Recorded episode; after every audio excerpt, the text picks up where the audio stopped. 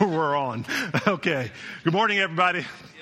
And a happy Valentine's Day to um, everybody. Um, I hope you're well today. And um, again, especially for all of our Star Cross lovers who are already keying up Sade for this evening, it's great. Anybody know who Sade is anymore? Okay, it's like, listen, you're like, this is no ordinary love. All right, so with it, with this in mind, this is a day to um, celebrate um, the love of God, um, and not just uh, the love of God for those who are in relationship with one another, but the love of God for everybody, right? Because regardless of what stage stage you find yourself in today. Um, it is a powerful truth that can transform your life if you allow it to, and we're going to believe for it to do so today. So, um, anyway, let's go ahead and pray, and then we'll jump right into it. And um, thank you for being here to worship God together with us today. So, Father, we thank you um, so much for your goodness uh, towards us today.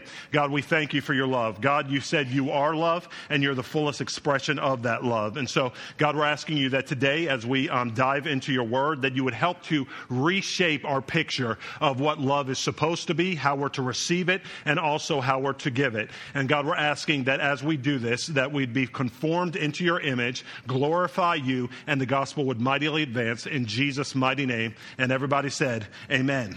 All right, so love, love, love, love, love, love. Okay, was anybody else, I'm, I'm just going to be honest now, did anybody else wake up this morning with that song playing in their mind, like, What is love? And start going, what is love? Baby, don't. Okay, no, maybe not. All right, so like, you know, you know what I'm talking about. Okay. It's sort of like that song that plays over and over again. Well, I thought, yeah, that's right. okay, so it's probably one of those movies that before BC days I shouldn't have seen. But anyway, the point is, is that it is um, important that we define love appropriately according to God's commands because of the fact that the world has such a low estimation of it. How many people would agree with that? Love is defined as something that is um, arbitrary. Love is defined as something that is um, able to be given and taken away. Love is defined as something that is based on moods and feelings rather than unchanging decisions and truths. And so today, whenever I was um, um, preparing, well, not today, but actually this week when I was preparing for the message, I actually saw an interesting video on CNBC. If you've um, um, ever like uh, gotten your news from CNBC, this is actually what came up in celebration of Valentine's Day today. And I thought it was a perfect juxtaposition to how we're going to talk about love according to God's commands in the scripture uh, today. So if the, it works, we're going to um, see it now. Okay? This video. Startup is hoping to lure in couples with an offer they can't refuse. Seattle based Swan Love is planning to give couples up to $10,000 to use on their wedding with just one catch. If they get divorced, they have to pay it back plus interest. In the short term, the upside is obvious seemingly free money to spend on your luxurious wedding at a time where the average wedding in the U.S. runs at about $31,000. That means more money to spend on nice fancy things like shrimp cocktails or a chocolate fountain. But in the long run, things can get a little bit riskier. Census statistics show the average divorce comes eight years into a marriage. Assuming a 5% interest rate compounded annually over that time, a free $10,000 can quickly turn into a bill closer to 15K or $26,000 for a couple splitting up two decades after saying I do. So the question is whether or not people really want to gamble with their marriage. I wouldn't personally. Probably not. Maybe it's kind of nasty. Nasty. They're thinking, okay, I'm going to get a benefit right now, but then in the long run, if I want to get a divorce, I might not be able to financially. The problem is most people don't think rationally. Behavioral economists point to three biases a gamble like this looks to exploit. Number one, people tend to be overconfident in their own situations. While a couple might believe half of all marriages end in divorce, when thinking about their own marriage, passion can drive them to underestimate their own odds of divorce.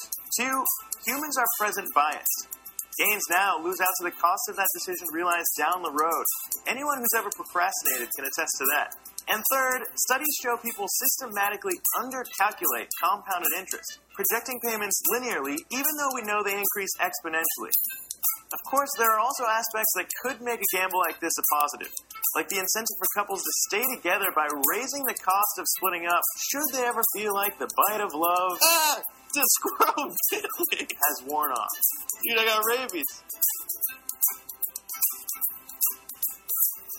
See here is obviously that the uh, generation that we live in is starting to bet against love. It's starting to bet against love, and there is an IPO, an initial public offering, betting against people being able to actually walk love out. Isn't that interesting? A whole company built on shorting love. Isn't that um, interesting? And so, what we want to do is actually say that according to God, actually, love is meant to be a permanent thing, love is meant to be an increasing thing. Love is exemplified by Jesus Christ, is meant meant to be something that we look forward to, not run from. We look forward to because it's cultivated in His presence, it's cultivated in His Word, and it's actually something that we're able to live by if we choose to. So, what we're going to break the message up today is in this three in these three sections. We're going to talk about what love is and what it is not. We're going to talk about love in life's different stages, and then finally, we're going to culminate with talking about Christ's love Himself and how He perfectly demonstrated that for us. Okay, so how many people would agree that ultimately life is altogether about relationships. No matter what you try to make it, life ultimately boiled down to its least common denominator is about the relationships that we have. It's about the relationships that we have with God, and it's about the relationships that we have with one another. That's why if Jesus was going to summarize all the commandments that were given in the Old Testament into two commands, he said this Love the Lord your God with all your heart, mind, soul, and strength. And the second is like it love your neighbor as yourself. He said, This is the summation of all the laws that we have. And so what we see is that God, in his infinite wisdom and his perfect, perfect um, wisdom, is giving us commands that are to be um, obeyed. But he said it's all summarized in this idea of love. But we've got to understand, first of all, what love is and what it is not if we're going to be successful at walking it out, okay? So as a man, I'm just going to tell you, it was sort of an arbitrary concept to me growing up. Anybody else like me in here. As a man, it was sort of just like you felt like it was sort of touchy feely. You felt like it was gooey. You felt like it was sort of something that you couldn't really conceptually relate with. Was anybody else like that in here with me? I mean, you felt the love of your parents, right? You knew that they loved you. You felt the love of friends of yours. You knew that like they were your boys or they were your girls. But as far as knowing how to love somebody well, it was something that was a little bit foreign to me. So whenever I thought about love, most times I thought about it in terms of a feeling. How many people like came from that perspective? Perspective whenever you were growing up. Love is basically a feeling. I went from relationship to relationship, most times thinking that I was falling in love and out of love. When I was in love, you know, I gave my world to them. You know I mean? When I was out of love, I was like finding the quickest access to an exit, you know I mean, to find my way out of a relationship because it was all about the feelings that I had in a moment. When I came to God, however, I saw that love was defined differently according to his word. And what we're going to do is we're going to look at two men who are far from God um, at some point in their life today and actually get inspiration from them. First of all, the Apostle Paul, you know, who actually was a murderer of Christians, I mean, prior to his salvation experience, and he actually understood through Christ the love of God and how to actually communicate and demonstrate it to others. And another more modern scholar who was actually dead now, but everybody knows him, C.S. Lewis, who talked about love, and he actually um, has a great book that I'm going to um, recommend to you if you haven't read it yet. It's actually called The Four Loves. How many of you have read The Four Loves before? Okay, it's a great, great, great book on um, love. Okay, so let's talk about what love is and what um, love isn't. First of all, if you're going to be successful in these relationships that are all boiled down in the summation of the commandments of God, you've got to understand that love is a choice, not merely a feeling. Love is a choice, not merely a feeling. How many people could agree with that? That love is a choice and not just a feeling. I like how um, C.S. Lewis said it. He said, Love is not affectionate feeling, but a steady wish for the loved person's ultimate good as far as it can be obtained. It is the desire to have everything possible lead to that person's good, and that's the love that God demonstrated towards us. So if you have a Bible today, turn to 1 Corinthians 13. No, we are not doing a ceremony today, a wedding wedding ceremony, but it is appropriate for Valentine's Day as we talk about love. 1 Corinthians 13, starting in verse 1. This was the Apostle Paul speaking, and the context of this scripture is um, important for us to understand because he was talking to a church that was full of the power of God. They were full of the demonstrations of the power of God, working in signs and wonders and miracles, and we believe that God Himself is the same yesterday, today, and forever, and does that today, right? He still opens blind blind eyes. He still opens deaf ears. He's still prophesying over people, bringing destiny and calling out of their life. But what we see is that this church, who was moving in the power of God, actually began to substitute the importance of love or how to operate in these gifts to um, um, as more important than the manner in which they operated in the gifts. And what we see is Paul in this context, we see that in 1 Corinthians 12, he starts by talking about the gifts of the Holy Spirit. And he says, Hey, listen, I want you not to be ignorant about the gifts of God. I want you not to be ignorant about them. I want you to understand them. It's part of God's nature, just as Jesus himself walked in power on the earth so he gave his Holy Spirit to the church to also walk in power in the love of God as they presently live on the earth today. But this is how you're supposed to do it, um, which is um, 1 Corinthians chapter 13, by walking in love. And so he starts in verse 1 saying this Love is a choice, not merely a feeling. Let's walk it out. He said, If I speak in the tongues of men and of angels, and what that basically means is languages, okay? If I speak in the languages or the tongues of men and of angels, but have not love, I am a noisy gong or a clanging cymbal. And if I have prophetic powers and understand all mysteries and all knowledge, and if I have all faith so as to remove mountains, but have not love, I am nothing.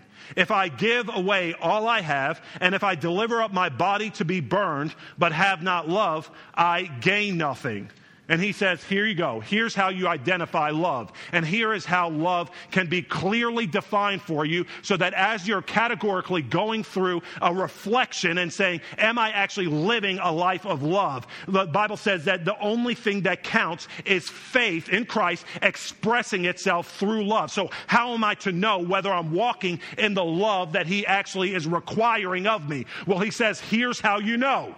We were at a men's meeting yesterday, and I, I love the um, fact that I think it was Joseph who talked about going through a list, like when you're walking and growing and graduating from one level of management to another, and categorically going through a checklist to see if you have qualities that are reflected or necessary for the promotion that you're looking for. And God saying, hey, listen, if you're going to walk in love, I'm going to make it clear what it looks like for you. He says this love is patient.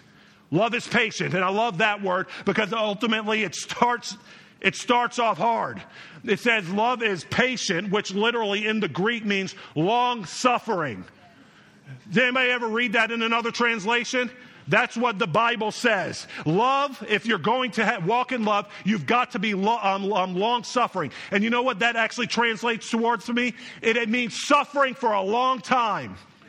That's what it means. That's what the word means. If I'm going to be loving towards somebody, if I'm going to learn how to love them and walk with them, I've got to learn to suffer a long time, not for my benefit, but for theirs. And how about this? Not just for their benefit, because I used to think that I was doing everybody else a favor, but for mine. right? How many people know that when you're put in a position, when you get to be long suffering, God has a plan for you in the midst of that just as much as He has for the other person. And the long suffering that you're experiencing is creating and forming the character of Christ in you in ways that you never could have if it was just an easy road for you. If you've ever been in a position where you've been like, why am I still here in the workplace? Why am I still here in this family situation? Why am I still here in my my own mind and thoughts. Well, God's saying, I'm developing patience in you. I'm developing patience in you so that you learn how to love me and actually love others as well. But ultimately, when we look at all of these lists that we're going to go through um, in a moment here, we see that God doesn't require anything of us that He hasn't Himself done first. And God, when He says that love is patient, you better believe that He's patient with us. Isn't that the truth? God is long suffering with us. The incarnate God, he said, I, You know, I love Jesus and I love how honest the Bible is because it talks about his ups and his downs during his earthly ministry here on this earth. And you know, one of my favorite um, like sayings of Jesus? when the people of God that he was walking among and ministering to were frustrating him, and he said this How long shall I put up with you? And how long, you know I mean, shall I be here on this earth? Anybody remember reading that in, this, um, in the Gospels? Jesus was basically like, how much longer before we get this right? And I was like, that's just honest. Jesus himself had to be the incarnate God, long suffering with those he came to redeem and save. And he's like that with us, thankfully, every day as we're learning to be conformed into the image of Christ. But he says that is a choice, not a feeling. It is a choice, not a feeling for the Son of God to be long suffering with us, is it not? How many people know if it were just up to Him, we would all be sort of like, we would all be sort of like bugs on a windshield that it was waiting to zap, right? He's like, oh, got it wrong, zap. You know, I'm tired of that, zap. You know what I mean? That's it, gotta go, bap. You know what I mean? And God could just point us out and say, one by one, I'm taking you out, right? But God made a choice, not based on His feeling, but, but based on His nature to be patient and long suffering with us. And that choice led him to the cross. That choice led him to the cross, did it not? Jesus, in his honesty, said to the Father in the Garden of Gethsemane, Father, if there is any other way, take this cup from me, meaning the cross that he was about to go to, but not my will, but your will be done. And I love it because Jesus didn't say that once, he didn't ask for that twice he came back one more time. he said, All right, Father, I know we've had this discussion already, but if there's any other way, I don't want to go to the cross to die, but not my will, but your will be done. He made a choice to be long suffering with us, and he calls us to do the same. Love is patient. Love is also kind. We've talked about that over and over again. Can I look at my life and actually say that I'm kind towards others? And here, here's the thing we had a, great discussion um, earlier this week talking about like sincerity versus um, um, sincerity versus just practical kindness. How many people know that you can actually be kind but not feel sincere? Okay, here's the truth of the matter it is okay to be kind and not feel sincere. This sincerity comes from your action and not necessarily how you're feeling about the matter. Why? Because it's about the other person and not just us, right? I can offer a kindness to somebody that's going to bless them, whether or not I like them. Okay, here, I'm just getting practical now. In the workplace, do you like everybody? Okay, come on now, be honest. Do you like everybody in the workplace? The answer is no. Not everybody's likable. That's just the truth. We're by nature objects of his wrath, and that comes out in practical ways.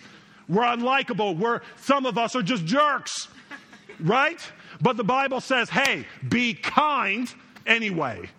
Be kind anyway and show them a kindness that's going to express the grace of God. The grace meaning giving them what they don't deserve, not what they deserve. And by that, they're ministered to. And hopefully, over the course of time, they will receive the truth of God, which leads them to what the Bible says is repentance. Isn't that what the Bible says? It's the kindness of God that leads us to repentance. If God only treated us as we deserved, we would be treated as the jerks that we were and go to hell. But he said, No, my kindness is what's going to lead you to repentance, whether I feel like it or not. And in the same way, God's calling us to be those types of people. He says, Love is patient and love is kind. A lot of times, when we're talking in our family, we're like, you know, responding to different things as a pressure cooker. You know, we're in a duplex down and, you know, it's like six people living on top of each other. And then the whole litmus test for all of our interactions was, was that loving and was that kind?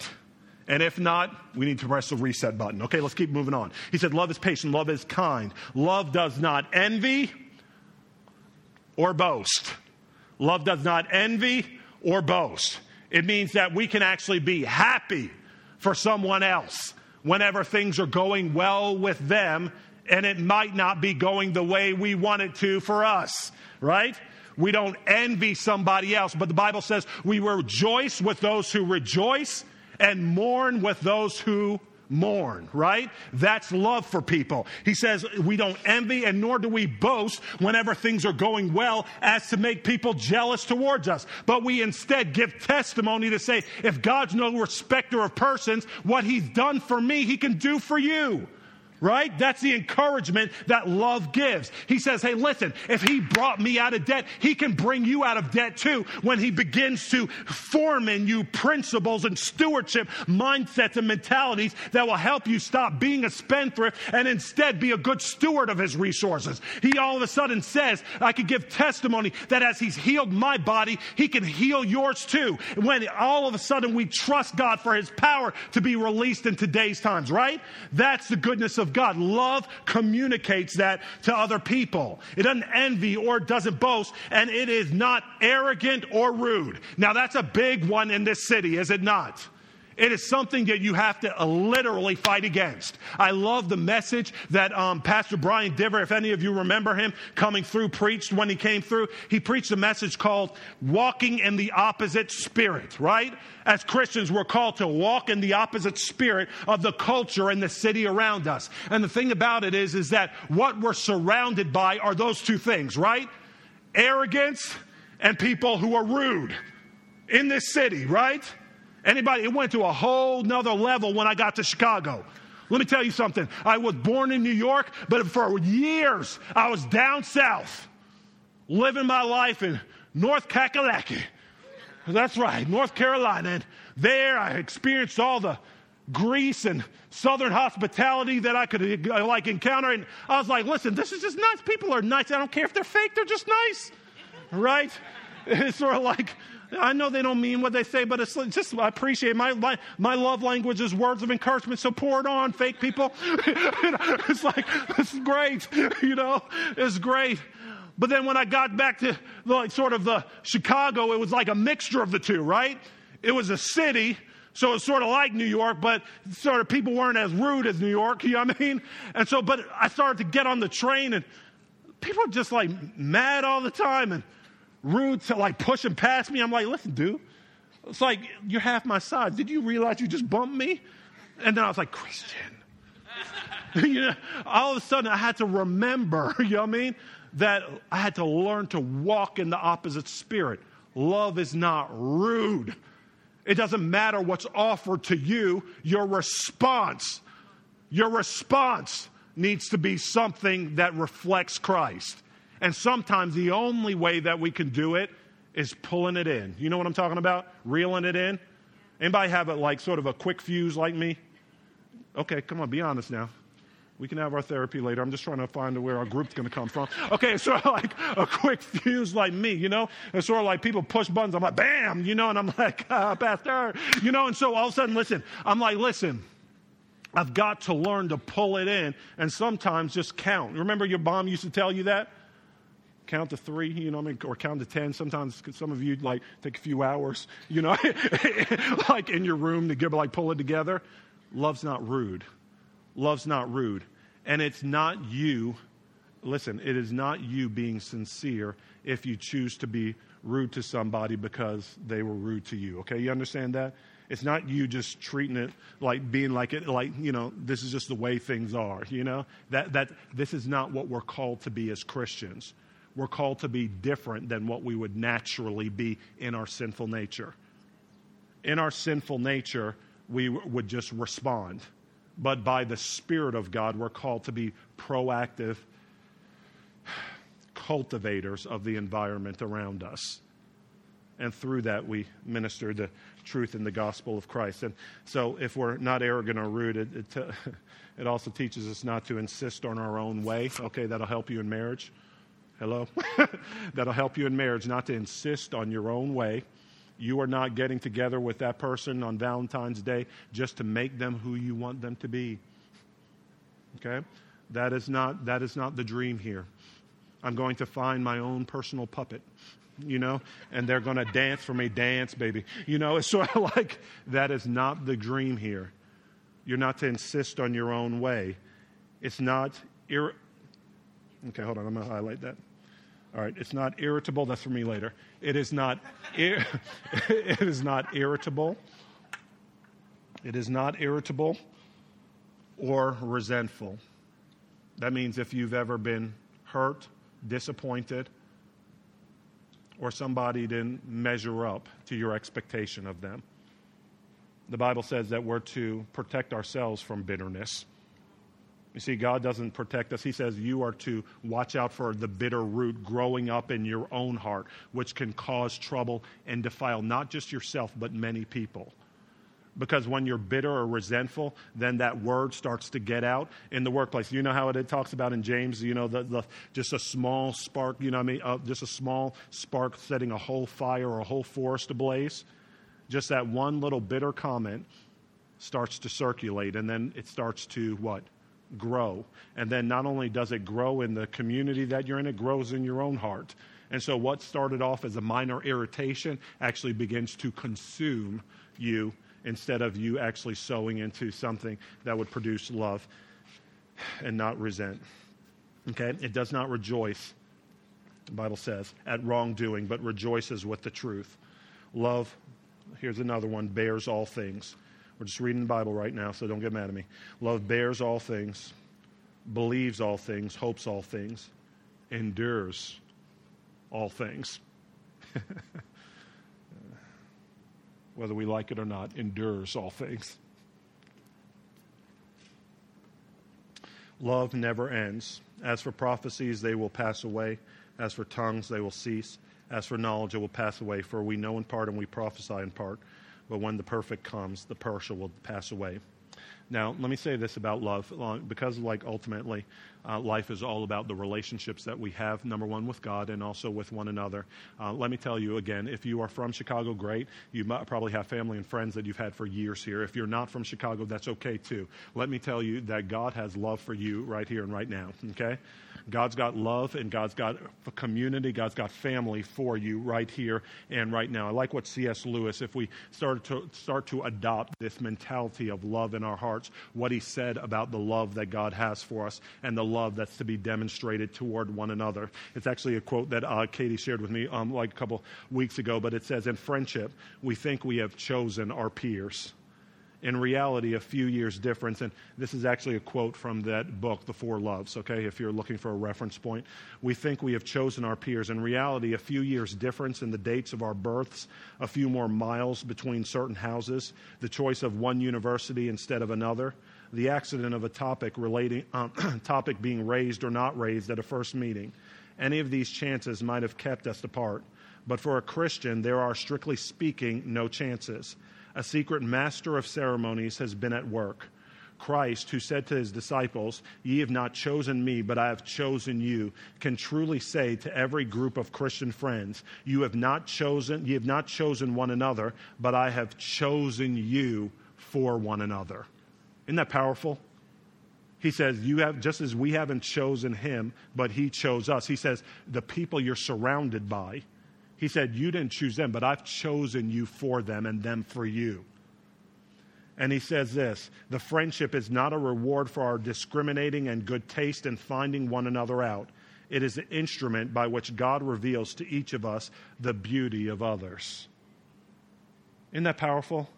That means that where you are right now, even in the seat that you find yourself in today, is part of the sovereignty of God. It is part of the sovereignty of God and the loving sovereignty of God that puts you in the place that you are for two things to happen. Number one, for you to experience the love of God, but also for you to give it to others. And though you would wish to give it to others who might look more like you, act more like you, think more like you, matter of fact, be your clone. You know what I mean? What you are finding is that God, in His sovereignty, is putting you in a place where He says, I'm going to form Christ in you through this loving community that you have. And I've chosen it for you. So you need to make the most of it. You need to make the most of it. In love, this means this don't fall prey to loneliness in the city.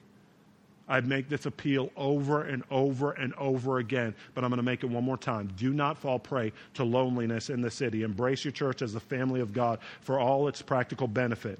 Love the ones you're with. Anybody remember that song? Love the one you're with. Okay, so anyway, so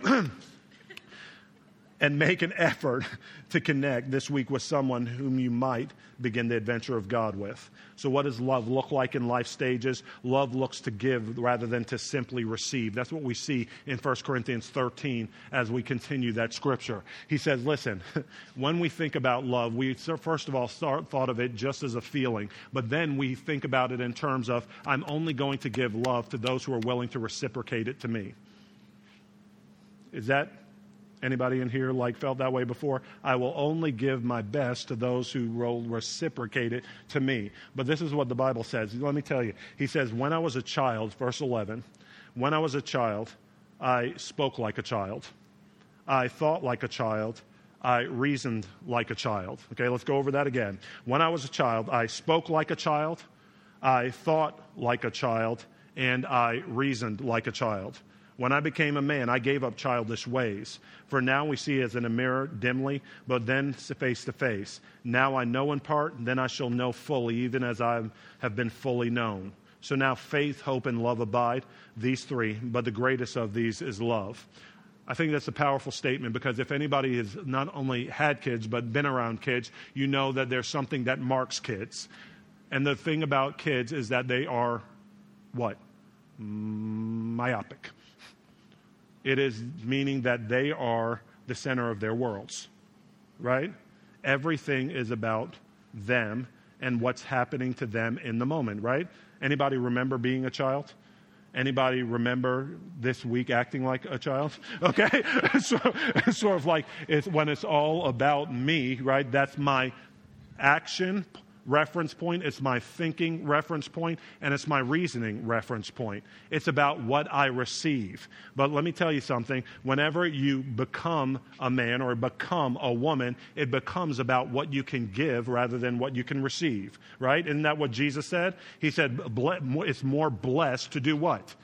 to give rather than to receive. And he's not just talking about financially there, he's talking about your love it's more blessed, like Christ, to give rather than to receive. And so all of a sudden, we ask the question how often should I be the one giving without reciprocation? Anybody ever asked that question before? How often should I give to somebody if they're not going to show me that they value me? Well, the answer is this. I think it's reflected in Matthew chapter 18 whenever Peter was talking to Jesus and he said, Hey, listen, Jesus, I've been a forgiving man. And listen, a lot of people have offended me over the years, but I'm asking you, how how often should I forgive the one who offends me? And what did Jesus say to him? Jesus said, Hey, okay, I'll read it. Jesus said, Yes, he said, I tell you, am I supposed to forgive him seven times, which was a number of completion? And Jesus said, Jesus said, Listen, I don't say to you seven times, but 77 times, or seven times seven, right? And so all of a sudden he's saying, Listen, infinite number of times. How often people offend you, as often as they come and ask for forgiveness, that's how often you should forgive them. In any relationship, how often should you love people? As often as they're in front of you. that, that's it. Isn't that, the, isn't that the answer?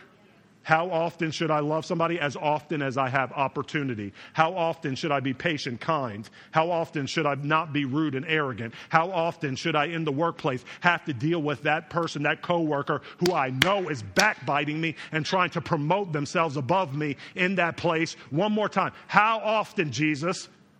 Seven times? No, 70 times seven because you're to be the light of Christ. Now, the Bible also says to be wise as a serpent, innocent as a dove, right? It does not mean be stupid. Okay? It doesn't mean, you know, I'm just say like, oh, I'm going to open up and bare my soul and all of my plans, you know I mean, to this person who I know is trying to tear me down in the workplace. That's not what he's saying. Be wise as a serpent, innocent as a dove, right? But at the same time, you look for their benefit and you look to act like a man and not like a child, act like a woman and not like somebody who's just looking to receive all the time.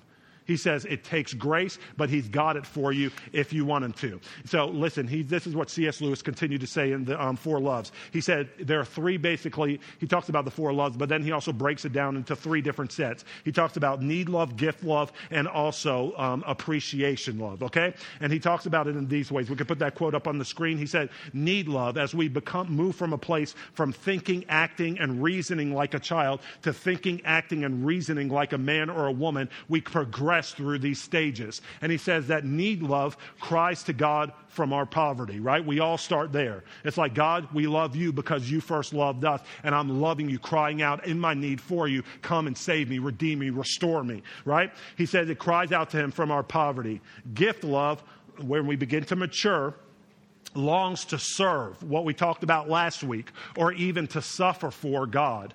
Appreciative love says, We give thanks to thee for thy great glory. God, I love you for who you are right? Not just what you've done, but who you are. I honor you and worship you because you are holy. I honor you and worship you because you are good. I honor you and worship you because you're loving. Even if my circumstances don't evoke love in me, God, I praise you for who you are. Okay, let's go on. Need love says of a woman when you're in a relationship, I cannot live without her.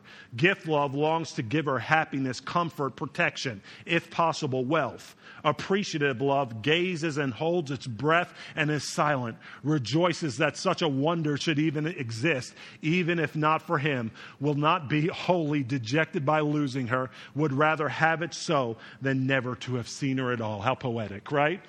He's basically saying, hey, listen, I just love the fact that I got to have a moment with her. If you, if you feel that way about your Valentine tonight, show her, okay? Eh, but if you're married, I mean, if you're not married, keep it holy, okay? And so the, the, the, thing. That, that's the type of love, right, that you want to have. It's an appreciative love where you say, listen, I adore you as a person, right? Those are the places that you move through and you want to find ways to show appreciative love to one another with whom God's chosen you to connect. But ultimately, we have to uh, um, sort of find that love in the love of Christ Himself. And let me say the final point that if we're to understand love, love is not a feeling, it's a choice. Love has to ultimately also, also be demonstrated, not relegated to a mere sentiment. Okay? If love is a choice and not just a feeling, it's also got to be demonstrated and not just relegated to a mere sentiment. Okay, this is what the final quote from, um, well, I'm just going to keep going. He says, uh, final quote, he says, um, C.S. Lewis in The Four Loves, he says, to love at all is to be, and this is what Christ represented, to love at all is to be vulnerable. Love anything in your heart will be wrung and possibly broken. If you want to make sure of keeping it intact, you must give it to no one, not even an animal. That's a good word for Chicago. Some people don't have like girlfriends or boyfriends, they have dogs, okay? And so the thing is, but it's like they're trying to hold back their love from everybody, hoping not to be hurt. And he says, wrap it carefully round with hobbies and little luxuries. Avoid all entanglements. Lock it up safe in the casket or coffin of your selfishness. But in that casket, casket safe, dark, motionless, airless, it will change. It will not be broken. It will become unbreakable impenetrable, irredeemable. To love is to be vulnerable. To love is to be vulnerable. And at the end of the day, that's what we've got to see. If you're going to be able to walk in the love of Christ, and it's not, not, it's sort of oxymoronic, especially, um, you know, when you're a man or a woman trying to achieve in the city. To be vulnerable is something that seems foreign to us, right? It's you're, you're supposed to be the man or the woman who's on top, has your game together. He, I mean, know what you need to do, when you need to do it, how you need to do it, with whom you need to do it. But he says if you're going to love, it's going to take vulnerability. It's going to take vulnerability that was represented in Jesus Christ himself. If you are going to be married successfully one day, you need to learn to be vulnerable. Right? Isn't that the truth? Isn't that the beauty of even our sexual relationship? That we get to be vulnerable with one another? Where all of the like John Legend says, you know what I mean? I love all your perfect imperfections, right? It's sort of like, listen, I love you, and I get to see all of you, both your beauty, what you consider beautiful, and what you don't consider beautiful. What did Christ do? He humbled himself. He was perfect. He was incarnate God coming down and clothed himself with stinking flesh, right? And actually made himself vulnerable to walk upon, um, amongst humanity that he might love and redeem it. And this is what we see um, represented in the gospel itself in Romans chapter 5, verses 6 through 10. He says this For while we were still weak, right? He said the object of his love was weak. But he says, if I'm going to demonstrate love, I've got to become weak to redeem it. And he says, while we were still weak, at the right time, Christ died for the ungodly. For one will scarcely die for a righteous person though perhaps for a good person one would dare even to die. But God shows his love for us in that while we were still sinners, right? So here, here's the point of love the object of your affection or the object of your love is not worthy of your love. He says, while we were still sinners, not when we got it right, But while we were still sinners, Christ died for us. Since therefore we have now been justified by his blood, how much more shall we be saved by him from the wrath of God? For if while we were enemies, we were reconciled to God by the death of his son, much more now that we are reconciled, shall we be saved by his life. Summarized, he's basically saying this. I like um, the final quote from C.S. Lewis, I promise you. He said this He said, The Son of God became a man to enable men to become the sons of God. He said, I myself humbled myself and became a man so that I could allow those who are unworthy to become sons and daughters of God. You see that exchange? He said, That is the nature of love. He said, I'm coming to that which is unlovable and loving it that I might actually redeem them. If you're looking only to love that which loves you, you will run into roadblocks each and every time.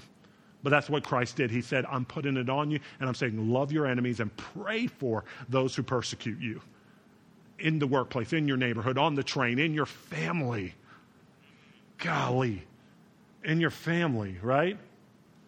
He says, that's the nature of love. And that transcends, if you get that type of truth in you, that transcends all the seasons of life. It's not just about Valentine's Day, you know I mean, you being with your romantic partner. It's about everyday life because relationship exists in everyday life, whether you're relating in face to face with your Valentine or not, right? He says, I require love from you because I myself have treated you this way. And God says, because of that, in that unlovable nature, He says, I'm calling you to myself, and it's good news for everyone. It's good news for everyone. In the gospel, it's good news it is good news. And so today, if you find yourself in a place where you're surrounded by the unlovable, be encouraged. Be encouraged because we were first unlovable to God, right? And He chose to love us to redeem us.